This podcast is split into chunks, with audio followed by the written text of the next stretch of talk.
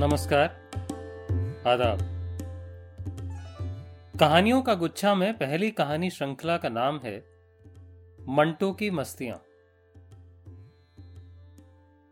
पहले तरक्की पसंद मेरी तहरीरों को उछालते थे कि मंटो हम में से है।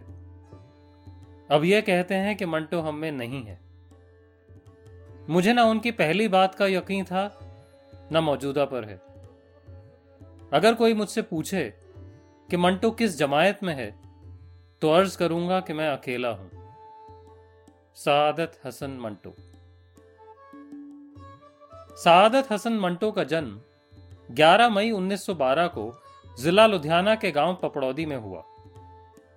उनके 43 साल के छोटे से जीवन काल में ही उन्होंने अपनी कहानियों और किस्सों से 20वीं सदी के बेहतरीन उर्दू लेखकों में अपना नाम शुमार किया। मंटो की कहानियाँ समाज की कठिन सच्चाइयों का अक्स दिखाने के लिए जानी जाती थी। पर मंटो के खुश मिजाज और मजाकिया किस्सों का ज़िक्र शायद ही कभी हुआ हो। मंटो की मस्तियाँ, मंटो की कहानियों का वो गुच्छा है, जिसमें उन्होंने मियाँ बीवी की रोज की नोकझोंक को बड़े मजाकिया अंदाज में गढ़ा है।